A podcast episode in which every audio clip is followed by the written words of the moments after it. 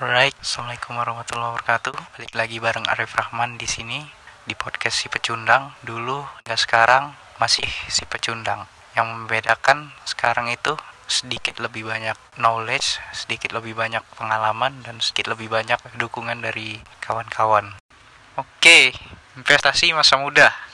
Episode kali ini bahasannya mungkin agak kedengeran berat ya. Bagi aku sendiri cukup berat untuk di-share terlepas dari kurangnya edukasi. Niatku sendiri agar kawan-kawan punya kesadaran terutama pada saat mengelola keuangan dari uang yang udah didapat mau diputar ke mana uangnya. Tentu di sini kami nggak ngajarin caranya. Di sini kami mau diskusi dan share sudut pandang yang mungkin bisa dijadiin pertimbangan supaya ke depan bisa buat keputusan yang better lah dalam investasi uang yang udah didapat. Ini dia bintang tamu yang sebelumnya udah ngisi. Kita sambut Angga Saputra yang biasa biasa ngisi di podcast Jelajah Sendu. Di situ ada konten-konten puisi yang dari hasil luapan perasaan dari si pengisinya sendiri. Oke. Okay.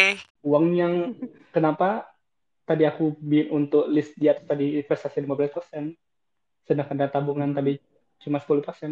Untuk dana investasi ini kita siap rugi nih. Ini nih uang dingin. Orang banyak bilang tuh uang dingin.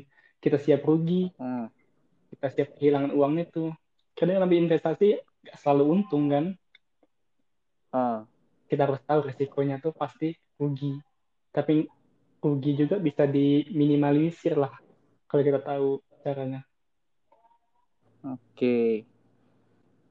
seperti kata para investor-investor atas jangan menaruh telur di satu keranjang. Ah diversifikasi lah diversifikasi investasi uh, apa pembagian investasi bener, bener, bener, ke berbagai uh, terus biasanya investasi ke mana aja nggak menurut pengalaman selama ini?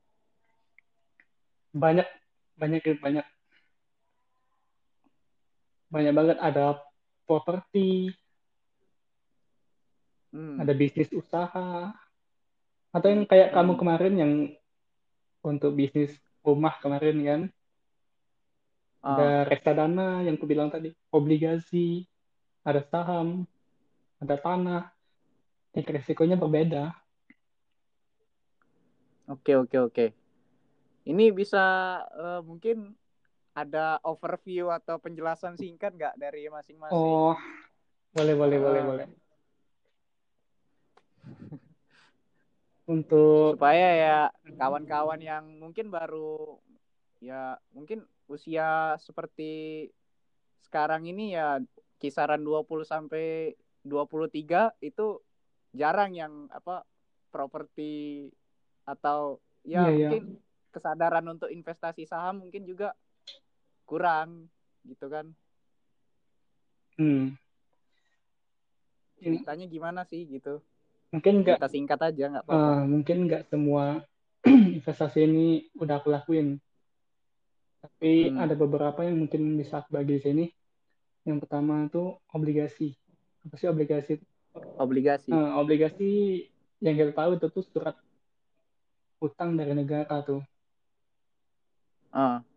kita negara ngeluarin ngeluarin surat berharga nanti kita beli nih dalam simpelnya tuh negara kasih banyak pinjam ke kita kayak itu dengan bunga yang sedikit. Oh.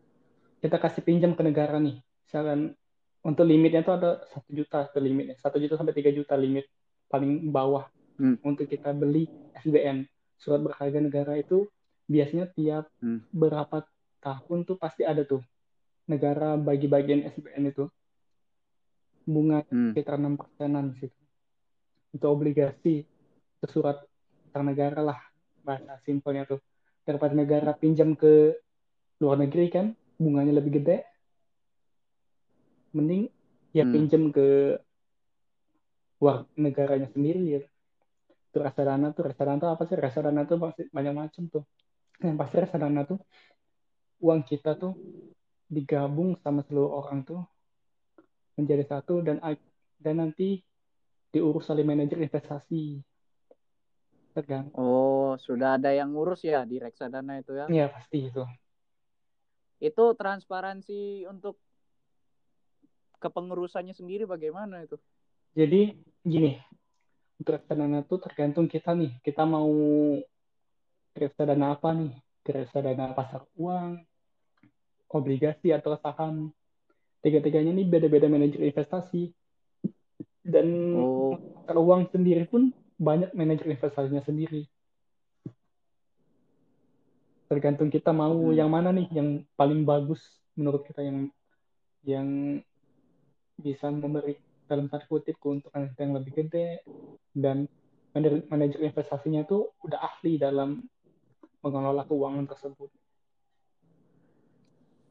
Mungkin bisa dijelasin apa bedanya reksadana pasar uang, obligasi sama saham, sama bedanya dengan uh, obligasi sama saham tadi gitu. Soalnya ini agak agak-agak sama tapi sebenarnya beda. Tidak beda dana itu kan kita kita naruh uang